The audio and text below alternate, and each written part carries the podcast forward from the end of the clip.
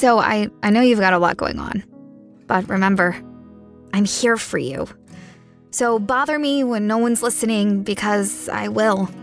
Bother me when it feels like it won't get better because it can. Bother me because you're never a bother.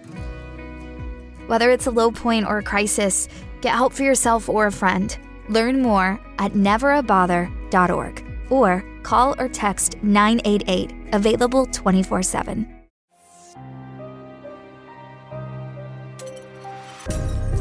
Hello, everyone. Happy Wednesday, you guys. Welcome back to another episode of Killer Instinct. My name is Savannah, if you are new here, and I am your host of this podcast. Before we get started, make sure you go ahead and hit that subscribe button. That way, you never miss an episode. We post weekly here every single Wednesday, and you are not going to want to miss it.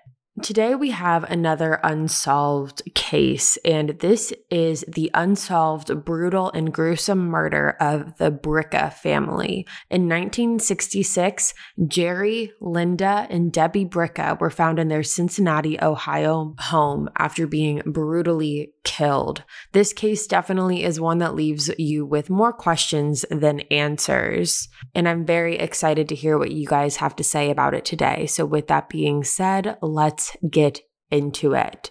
So let's talk about who the Bricca family was and who they consisted of.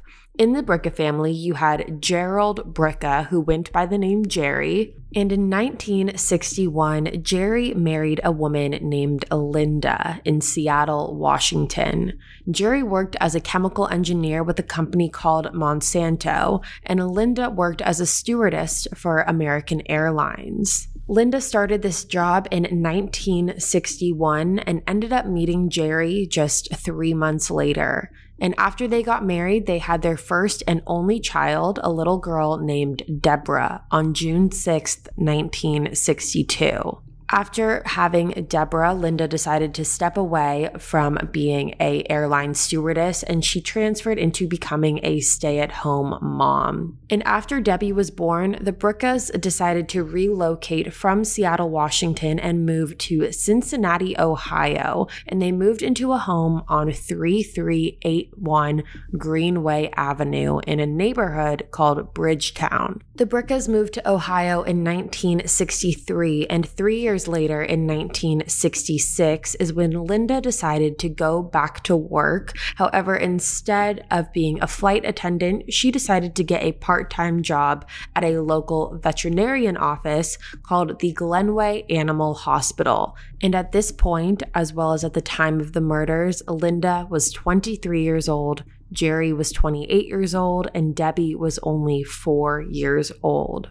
As far as their reputation in the neighborhood, the Briccas were a very well liked family and well respected by their neighbors. They're described as the type of neighbors who were always hosting the family barbecues and family holiday parties, and were always having people over at their house. And for all things considered, they were living a very idyllic life. However, in September 1966, everything changed. Now let's talk about Sunday, September 25th, 1966, and let's run through the timeline of what that day looked like for the Bricca family. On Sunday, the 25th at 7:30 a.m., Jerry arrived at work, and it wasn't unusual for him to work on Sundays, and it was an 11-mile drive from his house to his job. At 9 a.m., Jerry then left his job to go to the St. Aloysius Gonzaga Church to attend the morning mass and that at 10:30 a.m. Jerry stopped at the Werk Road Shell station to get gas for his car. And by 10:50 a.m., Jerry was back at home and seen by his neighbor Richard Jansen, and the two of them exchanged a small conversation. By 12:10 p.m., Linda had called in a prescription of hers at the Walgreens located at the Western Plaza, and by 12:25 p.m., Jerry went back to work. Then at about 4 o'clock p.m., it was said by residents who lived on Lawrence Avenue, which isn't that far away from Greenway, which is the street the Briccas lived on, something a little unusual happened. At around 4 p.m., it was said by residents who lived on Lawrence Avenue that there were two men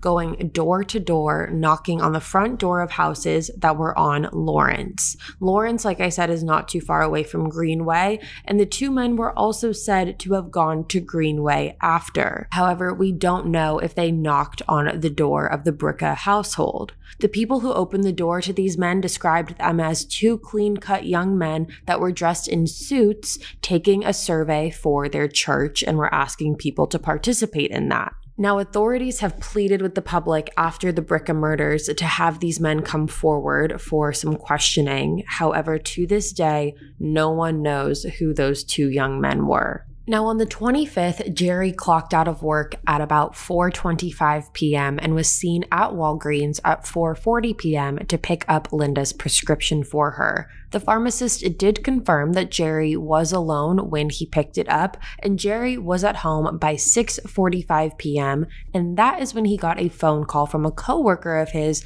named Glenn Ritchie.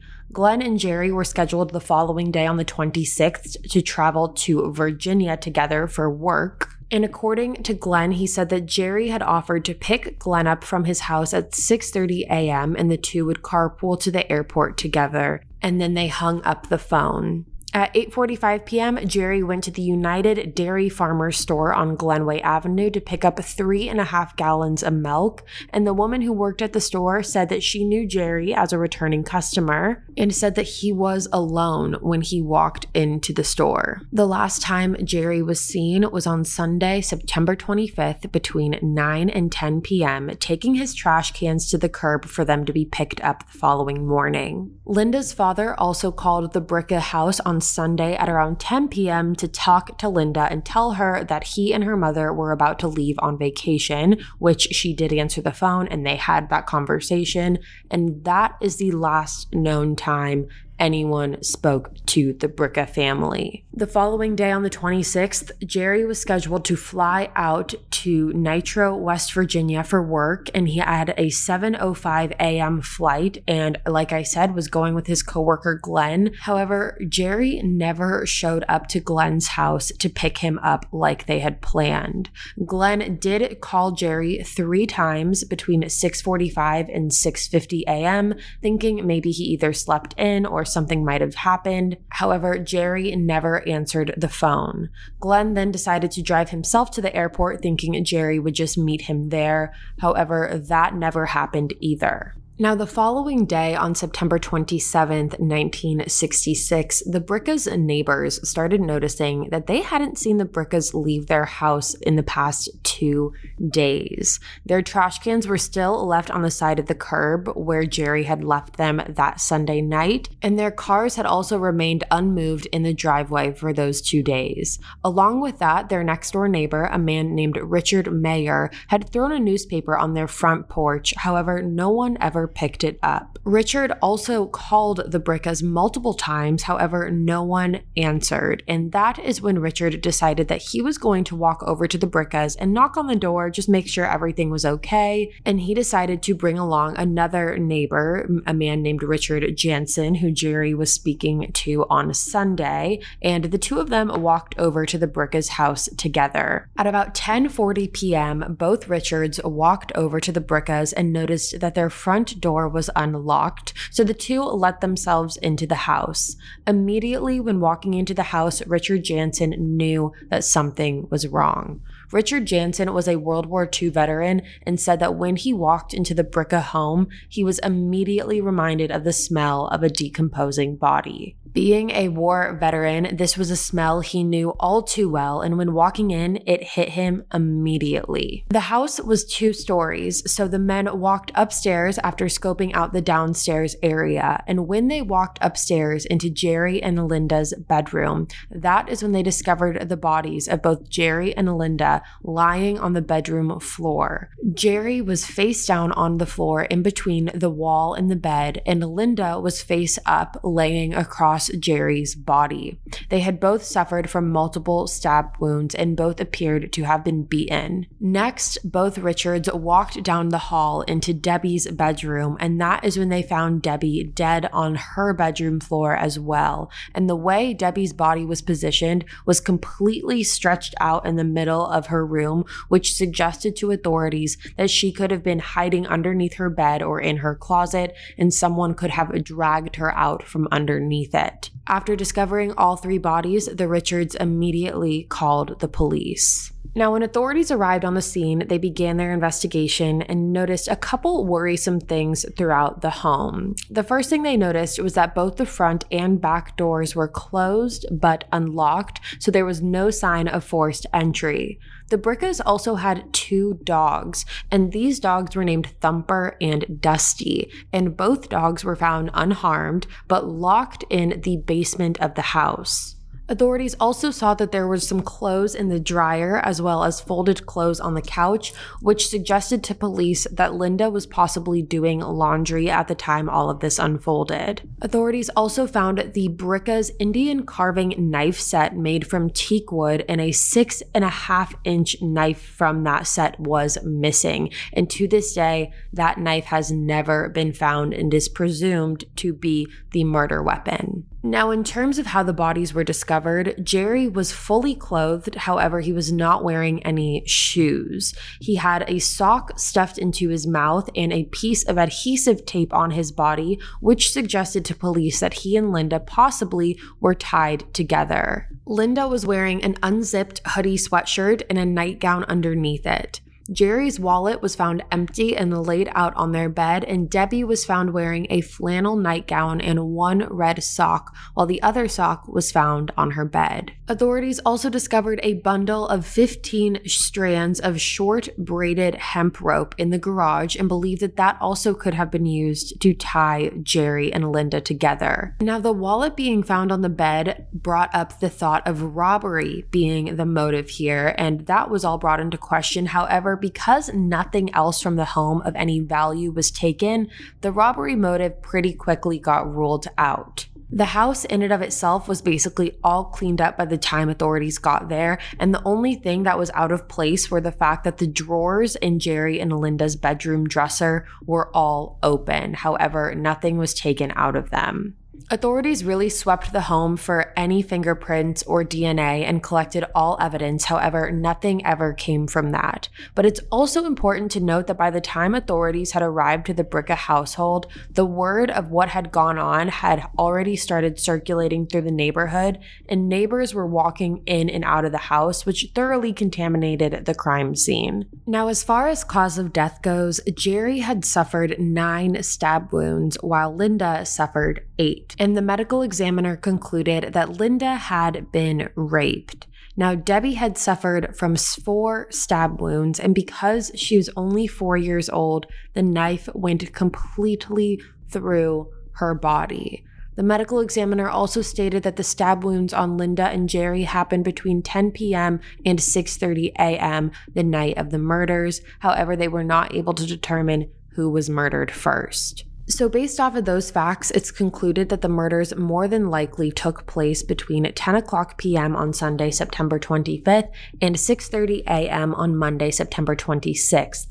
The police conducted about 400 interviews in their investigation, and when doing so, they spoke to Richard Meyer's wife, who told police that on the Thursday before the murders, she remembered seeing a suspicious man walking back and forth on Greenway Avenue, which was the brick street.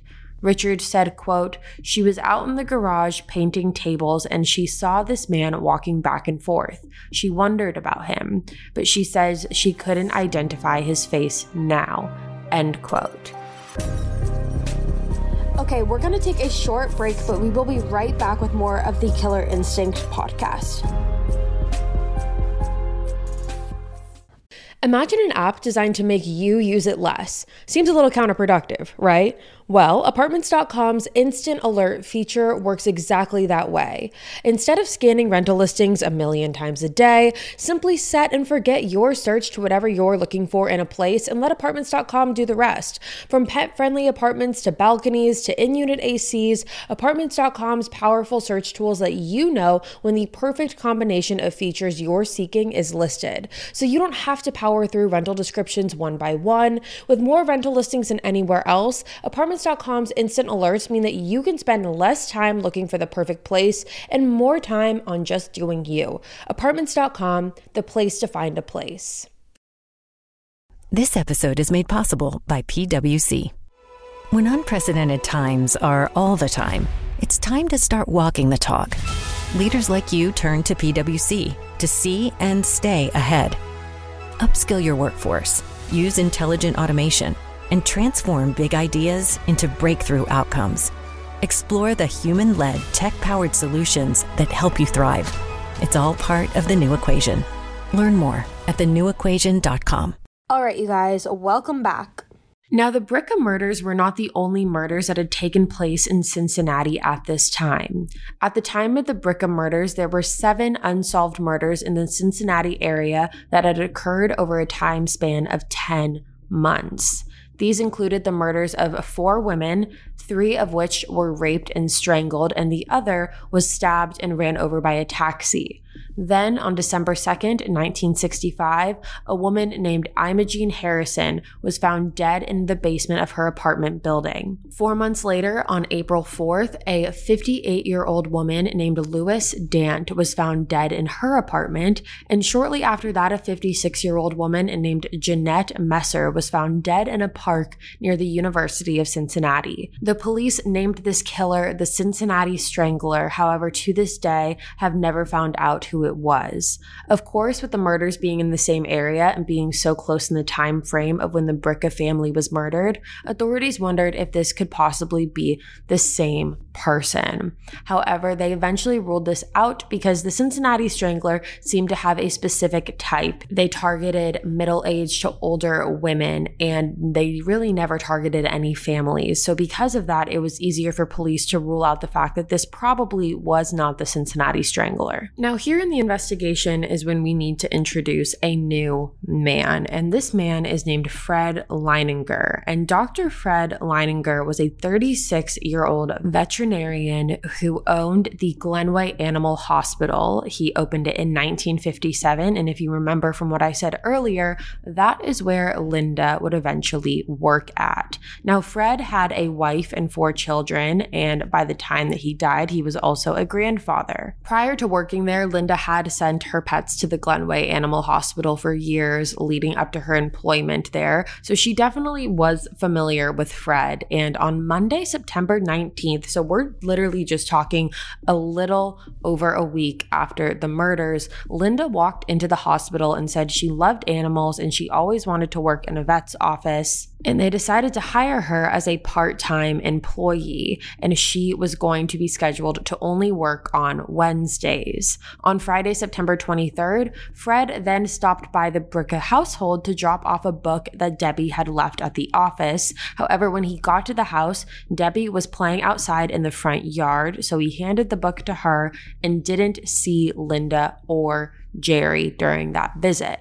Now, here is where the bomb gets dropped, though, because at the time of her death, it was said that Linda and Fred were having an affair. Now, it is unclear when this affair could have possibly started because Linda was using the animal hospital for three years before working there, so it really could have started anywhere in between that time frame if this is true. And the autopsy showed that Linda did have sex with someone within the 24 hour period before her death. However, this person was not Jerry, and it was after the rumors of the affair came to light that police basically backtracked on their statement of her being raped. And so they took that statement back and said it was possible that Linda could have had sex with someone else if she was having an affair and it could have been consensual. Now, something that was interesting was that when authorities were searching through the Bricca house when they first arrived on the crime scene,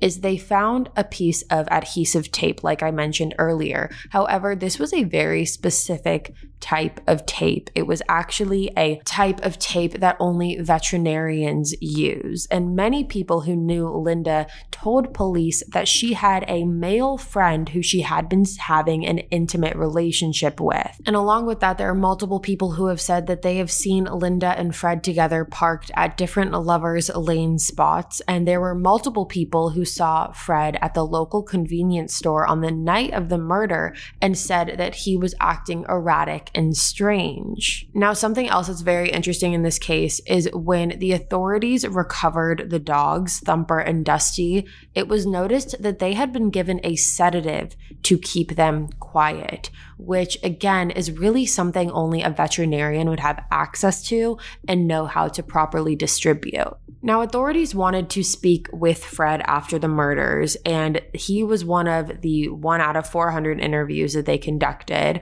And the first interview they had with Fred lasted about 10 minutes. And something that police said was odd was the fact that Fred didn't ask any questions about the murders. One of the detectives said that the way Fred spoke was, quote, clinical and aloof, end quote. He didn't seem shocked or saddened at all by the murders. And then he did a second interview. This one was a 45 minute interview with authorities where he basically denied having an affair with Linda, which you have to remember he was a married man at the time. So that's not something that he would just openly admit to, even if it was true. And along with that, after the second interview, Fred refused to cooperate with authorities any longer. He refused to give any DNA samples and stopped talking to the police and made them talk to his lawyer if they ever were wanting to communicate with him. Now, let's talk about theories because there's a couple here, and honestly, it just leads to more questions. Like I said in the beginning, this case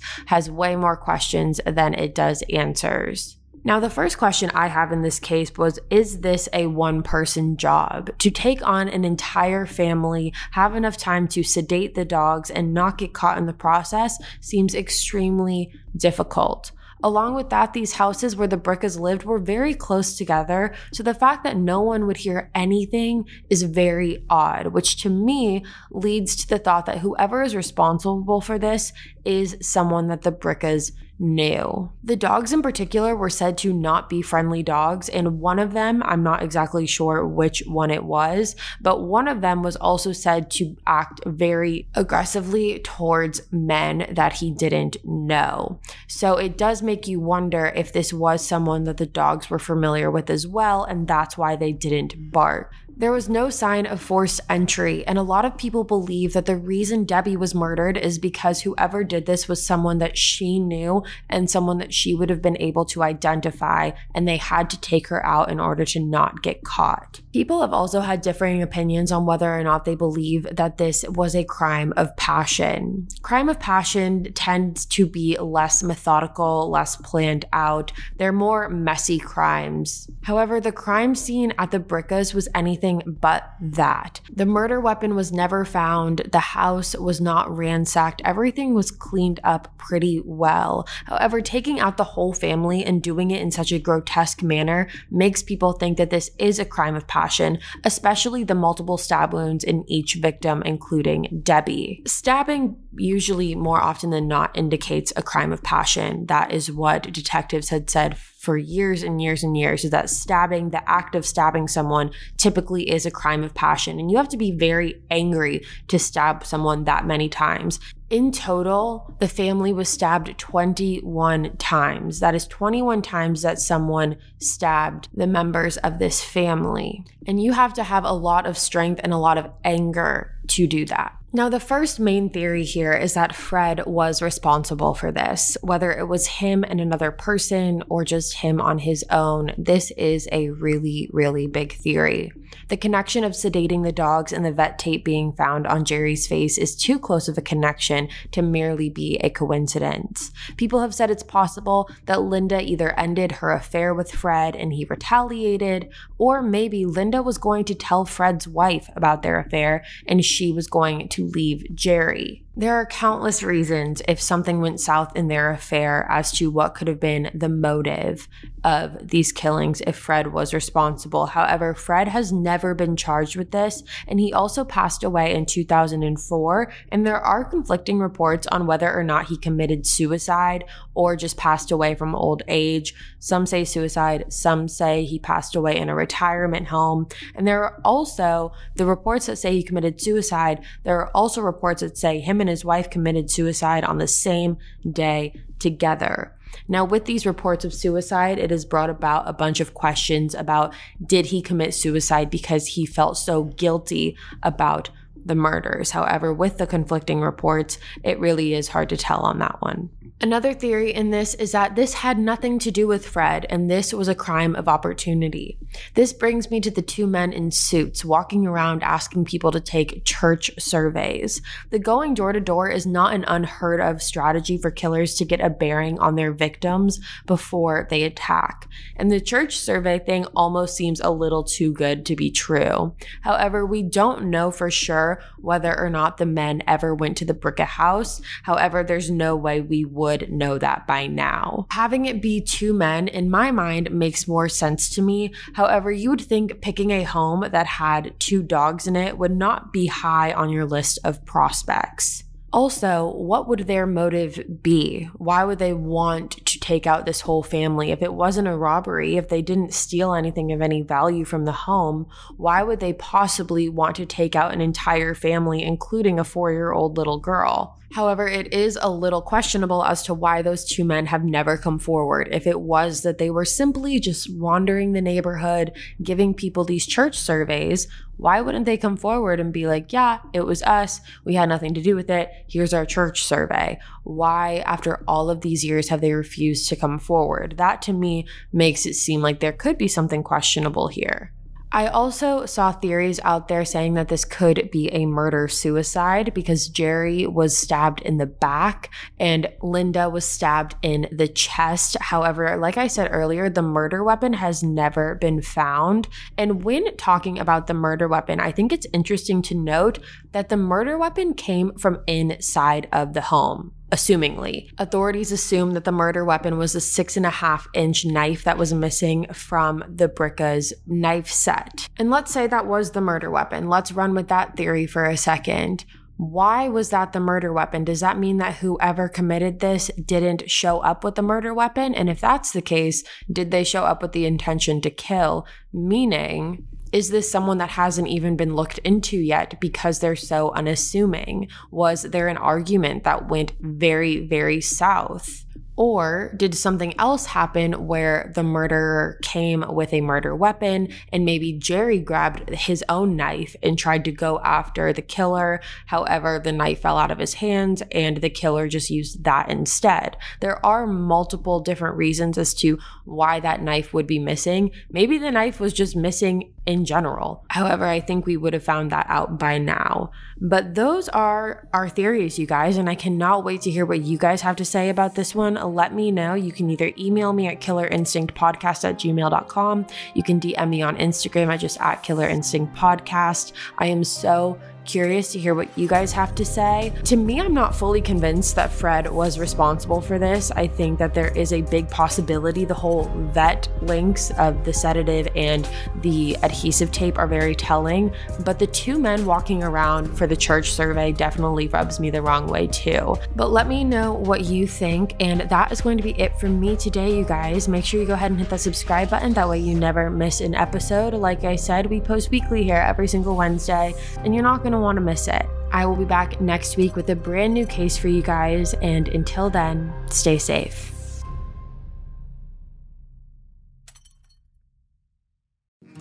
So I, I know you've got a lot going on, but remember, I'm here for you. So bother me when no one's listening because I will. Bother me when it feels like it won't get better because it can. Bother me because you're never a bother. Whether it's a low point or a crisis, get help for yourself or a friend. Learn more at neverabother.org or call or text 988, available 24 7. So I, I know you've got a lot going on, but remember, I'm here for you. So bother me when no one's listening because I will. Bother me when it feels like it won't get better because it can. Bother me because you're never a bother. Whether it's a low point or a crisis, get help for yourself or a friend. Learn more at neverabother.org or call or text 988, available 24 7.